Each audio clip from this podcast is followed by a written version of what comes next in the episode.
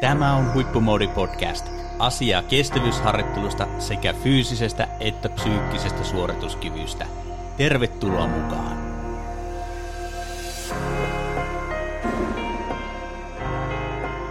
Tervetuloa Huippumoodi aalloille. Tällä kertaa Huippumoodi podcastissa keskustellaan siirtymäkauden harjoittelusta, eli siitä, että mitä tulisi ottaa huomioon, kun siirrytään niin sanotun kilpailukauden tai tapahtumakauden jälkeen taas uuteen harjoituskauteen.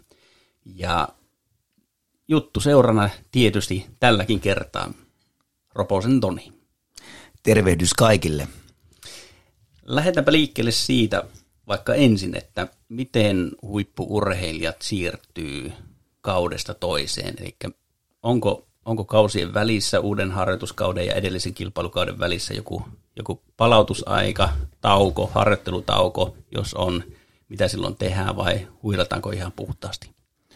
No tämä on oikeastaan semmoinen kysymys, johon ei ole ihan puhtaasti yksiselitteistä vastausta ja sen takia kerronkin vähän niin kuin erilaisia skenaarioita, että lähtökohtaisesti oleellista on arvioida ja analyyttisesti miettiä yhdessä valmentajan kanssa, että miten kausi on onnistunut ja minkälaisessa tilassa urheilija on kilpailukauden jälkeen. Ja se, että huippuurheilussa puhutaan kansainvälisestä kilpailukaudesta, joka loppuu sekä hiidossa että ampumahiidossa maaliskuun loppupuolella ja sen jälkeen on vielä sitten kansallisia kilpailuja ja oikeastaan urheilijan omasta motivaatiotasosta ja siitä, miten kausi on onnistunut, vaikuttaa aika paljon siihen, että kilpaillaanko vielä huhtikuussa.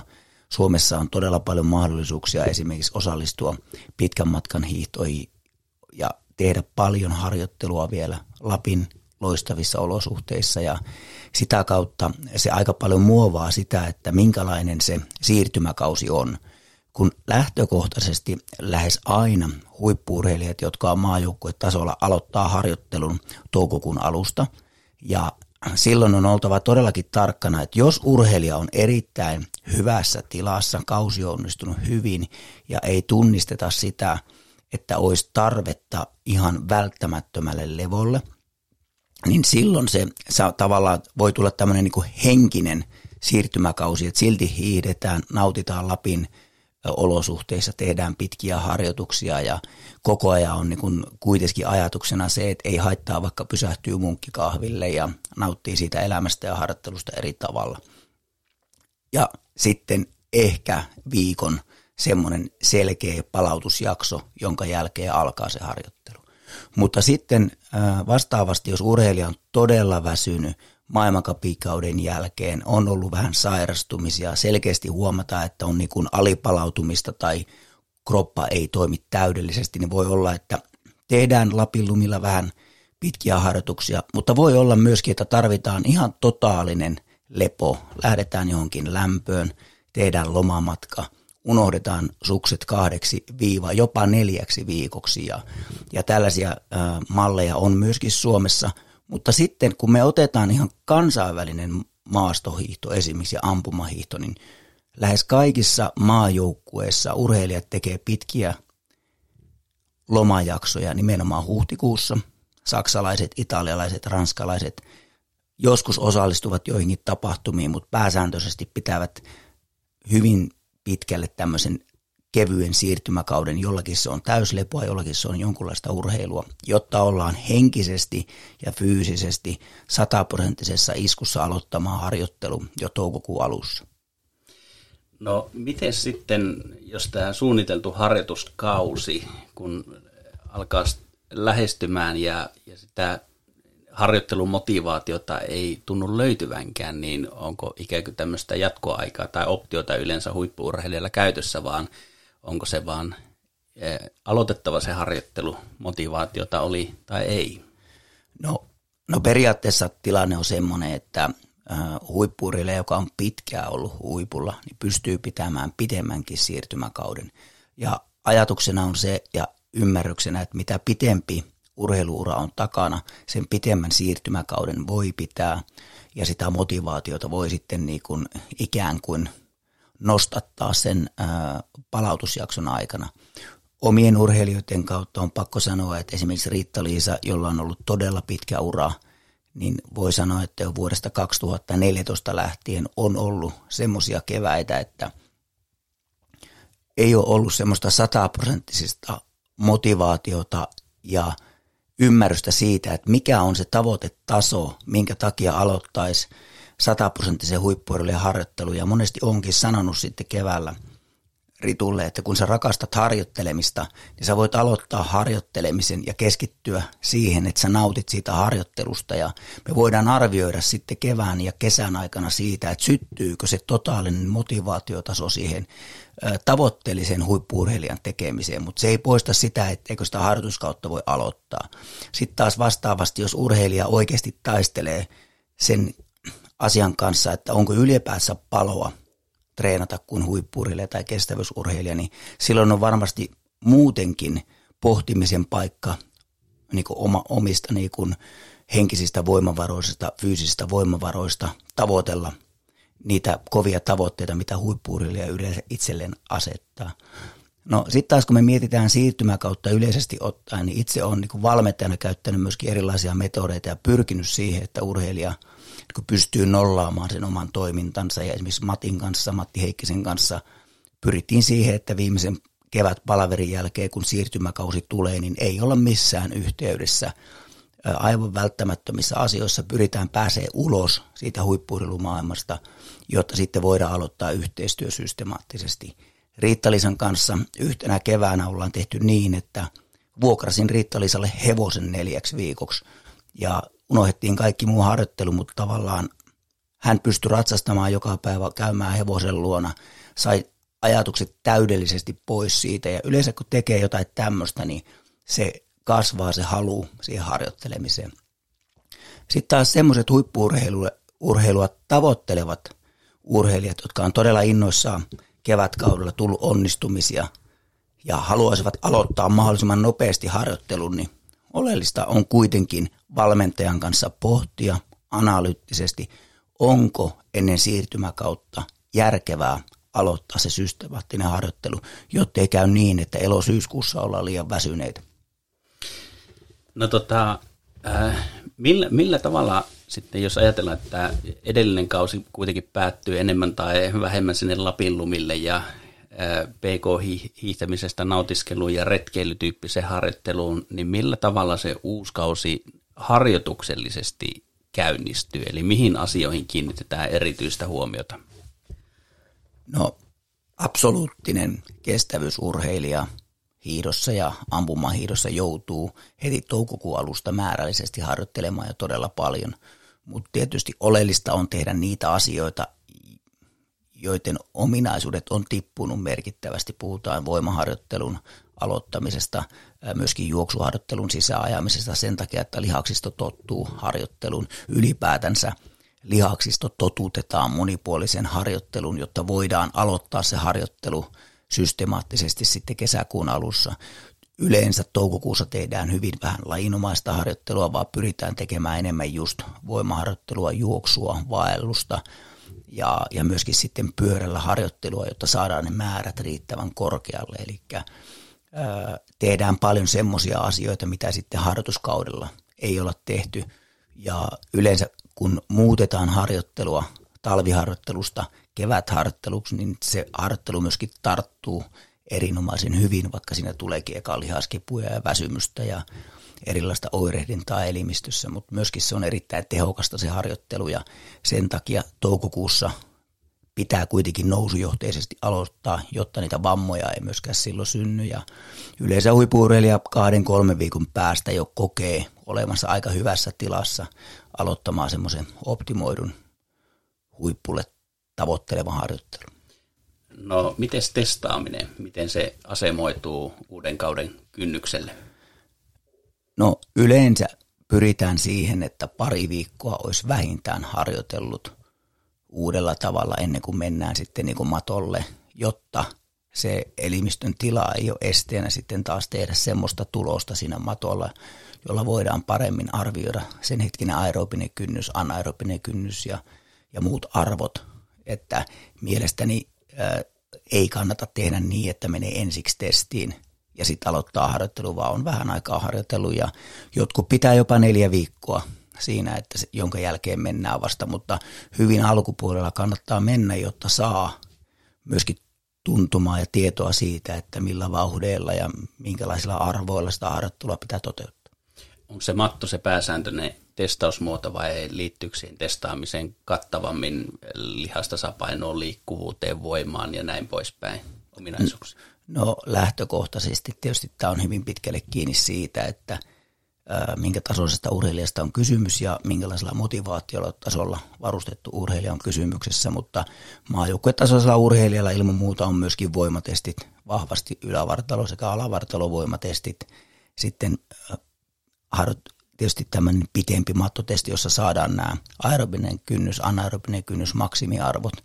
Sitten tehdään myös submaksimaalisia testejä esimerkiksi tasatyynyn suunnassa, jotta tiedetään sitä omaa tasatyynyn tehoa ja pystytään sitä myöskin sitten niin kuin selvittää harjoituskauden aikana. Mutta että myöskin sitten erilaiset kenttätestit on hyviä ja oleellista on tiedostaa se, että niitä kenttätestejä pitää toteuttaa samalla tavalla. Se voi olla ihan puhtaasti juoksutestejä, maastojuoksutestejä tai ratatestejä – joilla sitten arvioidaan niitä asioita, mitä valmentajan kanssa ollaan päätetty.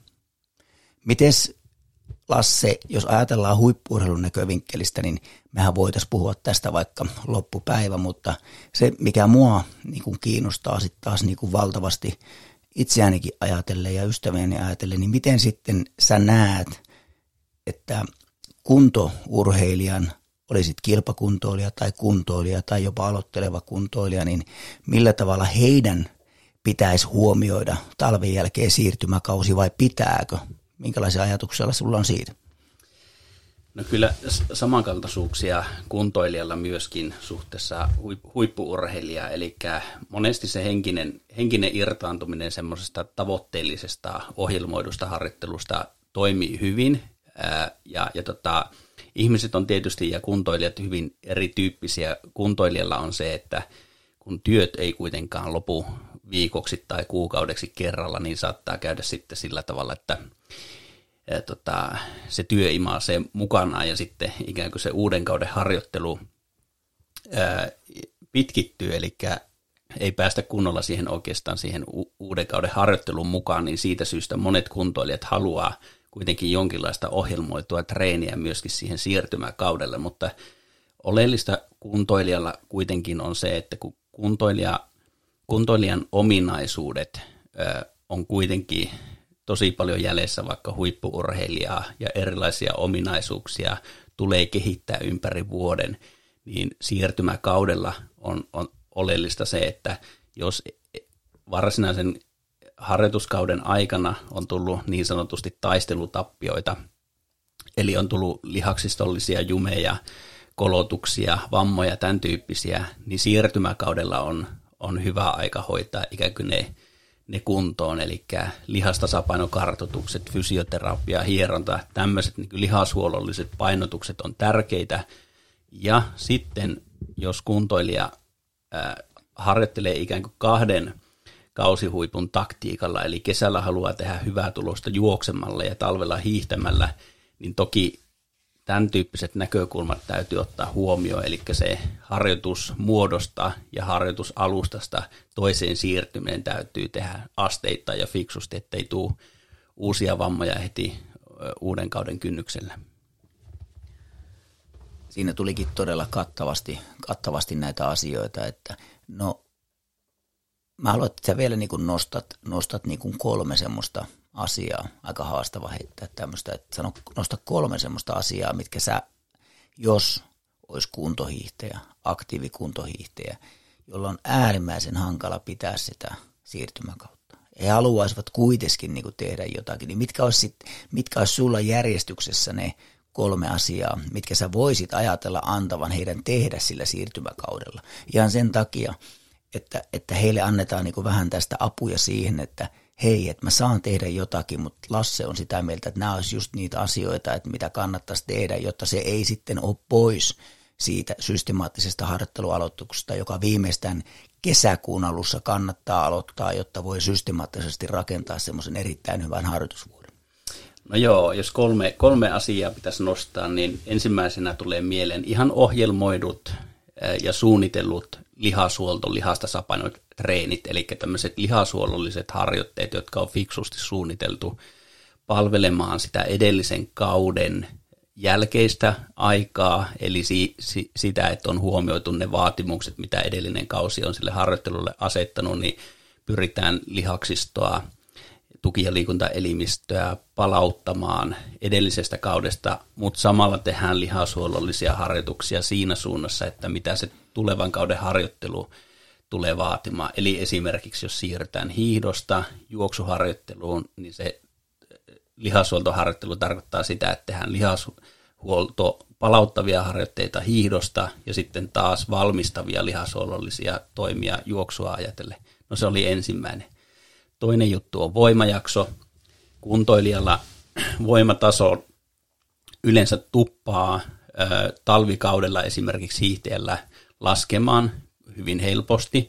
Eli, eli tota, kuntoilijan voimantuotolliset vaatimukset, niin ne ei ole yhtä vahvalla pohjalla kuin vaikka huippuurheilijalla. Eli siirtymäkaudella melko nopeasti kannattaa siirtyä taas voimaharjoitteluun. Ja monet aktiiviset kilpakuntoilijatkin, jotka lopettaa kilpailemisen huhtikuun alkupuolella, haluaa siirtyä aika pian suoraan voimajaksoon. Eli ensimmäinen voimajakso tehdään jo huhti-toukokuun aikana.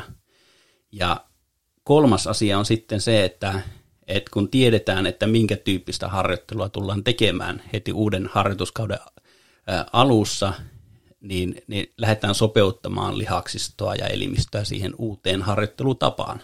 Eli jos hiihdosta siirrytään juoksuun, niin aletaan totuttaa jalkoja esimerkiksi siihen iskutukseen, joka alkaa lisääntyä sitten viimeistään toukokuun puolella, eli valmistellaan lihaksisto siihen tilaan, että pystytään ottaa rasitusta ja kuormitusta vastaan.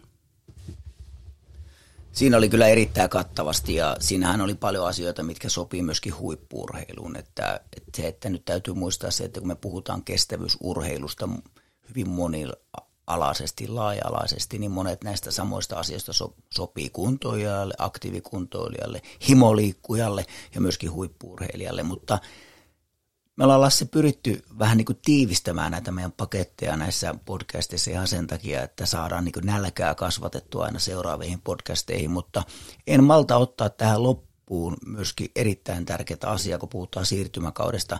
Olin tänään hiihtämässä Levillä ystäväni Jonni Kähkösen kanssa, joka on siis ampumahiidon Italian naisten maajoukkueen valmentaja, ja keskusteltiin todella paljon siitä, että miten suomalaisten hiihtotekniikka – junioreiden osalta on meidän näkövinkkelin mukaan valitettavasti aika monellakin vähän heikossa, heikossa hapessa ja ehkä liian vähän mietitään tämmöisiä teknisiä valmiuksia. Oli kysymys sitten tasaisesta, ylämäistä, ketteryyteen liittyvistä asioista tai alamäistä ja oikeastaan paljon puhuttiin siitä, että nytten Suomen Lapissa huhtikuussa on aivan loistavat olosuhteet tehdä teknisesti ja ja myöskin kestävyyden suunnassa hyvää harjoittelua. Ja, ja puhuttiin siitä, että onko se oikeasti niin kuin järkevää, että monet junioriseurat hirveällä kiireellä menevät syksyllä hiihtämään erittäin huonoihin olosuhteisiin, huonoilla valmiuksilla ja, ja tietyllä tavalla niin kiirehditään saamaan niitä hiihtokilometrejä – lyhyillä laduilla, ehkä aika pehmeilläkin laduilla. Ja, ja sitten kun kevät tulee ja on aivan loistavat olosuhteet tehdä sitä teknistä osaamista, niin sitten ei täällä ole ryhmiä ollenkaan, ei uskalleta ottaa niitä lomaviikkoja seuroista ja mennä tekemään sitä optimoitua harjoittelua myöskin tekniikan taitavuuden suunnassa. Ja paljon puhutaan siitä, että se taitavuuden merkitys myöskin tekniikan oppimisessa ja keskittyminen siihen on todella tärkeää tästä pohdit, tätä pohdittiin Jonnen kanssa ja, ja tultiin kyllä aika selkeästi siihen lopputulemaan, että meidän mielestä olisi kymmenen kertaa järkevämpää lähes kaikille junioreille ja nuorillekin aikuisille panostaa ennemmin leiritys keväällä, koska oleellista on oppia niitä asioita, olisi sitten missä vaiheessa kautta tahansa. Keväällä parempaa on se, että ollaan saatu jo se lihaksisto siihen tilaan, että oma taitotaso ja lihaksiston vastaanottokyky on jo niin korkea, että pystytään itse asiassa harjoittelemaan paljon enemmän ja tuloksellisemmin. Tämä on semmoinen, että se vaatii aika paljon ymmärrystä myöskin junioreiden valmentajilta, itse niiltä seura vastaavilta, että mitä isossa kuvassa halutaan kehittää ja se oikeastaan sitten tästä kumpuaa semmoinen keskustelu siitä, että mitä se junioreiden tämmöinen vuosikelloharjoittelu oikeasti pitää sisällään, koska me ollaan tästäkin Lassen kanssa puhuttu ja monien valmentajien kanssa, että oleellistahan junioreilla olisi kehittää erilaisia ominaisuuksia. Ja itse olen pommin varma siitä, että luonnollisesti talvella on kilpailukausi, mutta meidän pitäisi pystyä talvea ja lumiolosuhteita hyödyntämään huomattavasti paremman tekniikan suunnassa, että opitaan oikeasti hiihtämään oikein ja, ja tota, tässä haastasinkin aika vahvasti näitä junioreiden valmentajia miettimään ja keskittymään sen tekniikan opettamiseen ja minkälaisia ajatuksia sulle Lasse tulee tästä ajatusmaailmasta? Tärkeä, tärkeä aihe ja tuossa pari päivää sitten juuri kun, juuri kun tota, ää, ajeltiin tänne Lappiin, niin muistelin sitä, että kyllä minun nuoruudessa kevät hangilla hiihdeltiin nimenomaan hangilla ihan spontaanisti hiihtolatujen ulkopuolella hypittiin hyppyreistä, jos sellaisia sattuu olemaan, tai taiteiltiin katajan oksien välistä tai muuta. Ja mun mielestä sen tyyppinen hiihtoharjoittelu kehitti tekniikkaa ja suksen, suksen käyttöä ja taitoharjoittelua erittäin hyvin. Et toisaalta keväällä, vaikka ladut on erittäin hyvässä kunnossa, ne on liukkaat ja vauhdikkaat, niin kannustan myöskin siihen latujen ulkopuolelle siirtymistä, mutta y- yhtä kaikki niin erittäin, erittäin tärkeä näkökulma ja, ja suositeltavaa. Hienoa Lasse, että me puhutaan samaa kieltä ja, ja tosiaan se, että tekniikka, tekniikka, tekniikka kaikessa tekemisessä, oli kysymys saliharjoittelusta, oli juoksemisesta, oli uinnista, mutta ennen kaikkea älkää unohtako myöskään sen merkitystä hiidossa ja on ampumahiidon päävalmentaja Erik Kuulstadin kanssa puhunut tästä erittäin paljon hän on niin hämmentynyt siitä, miten paljon vähemmän suomalaiset puhuu tekniikkaharjoittelun puhutaan tekniikasta, mutta ei oikeasti ehkä valmi, olla valmiita tekemään sen eteen niin paljon töitä kuin se oikeasti vaatisi, jotta saadaan adaptoitua se elimistö olemaan siinä oikeassa asennossa ja, ja tekemään tehostettua ää, harjoittelua. Ja Riittalisesta esimerkiksi on pakko sanoa, että hän oli keväthangilla todella paljon aina, hiihti niin pitkään kuin lunta vaan riitti. Ja, ja se, että sama vähän Matti Heikkisenkin puolelta, että ja, ja tämä on mielenkiintoinen pointti, minkä Lasse nosti esiin, että ennen tehdi, tehtiin tavallaan sen tekniikan suunnassa luonnollisesti näitä asioita. Nykyään harjoituksissa tietysti tehdään kaikkia kiemuroita rullasuksilla ja, ja siinä alkusyksystä, mutta sitten kun se talvi tulee, niin varmasti niitäkin seuroja on, jotka tekee asioita hyvin ja nuoria valmentajia. Eli tämä ei kosketa maailmanlaajuisesti kaikkia valmentajia, mutta yleisesti se, se mielikuva siitä, että olosuhteita ei hyödynnetä enää keväällä, varsinkin junioreilla – se siirtymäkausi on hyvin häilyvä käsite, koska silloin ei vielä ole niitä valmiuksia pitää mitään pitkiä siirtymäkausia, vaan enemmänkin pitäisi tehdä mielekkäällä tavalla niitä asioita, että oltaisiin jatkuvan kehittymisen suunnassa. Mutta tässä aika paljon asiaa nyt siirtymäkauden harjoittelusta ja olisiko siihen mitään loppukaneettia vielä Lassella? Eiköhän me siirrytä tästä taitavasti niin tonne kevät hangille ja nautiskelee kevät auringosta. Kiitos Lasse. Kiitos Toni. Olethan tilannut jo huippumoodi uutiskirjeen. Jos et, niin käy tilaamassa uutiskirje osoitteessa huippumoodi.fi ja saat suoraan sähköpostiisi kestävyysharjoitteluaiheesta sisältöä.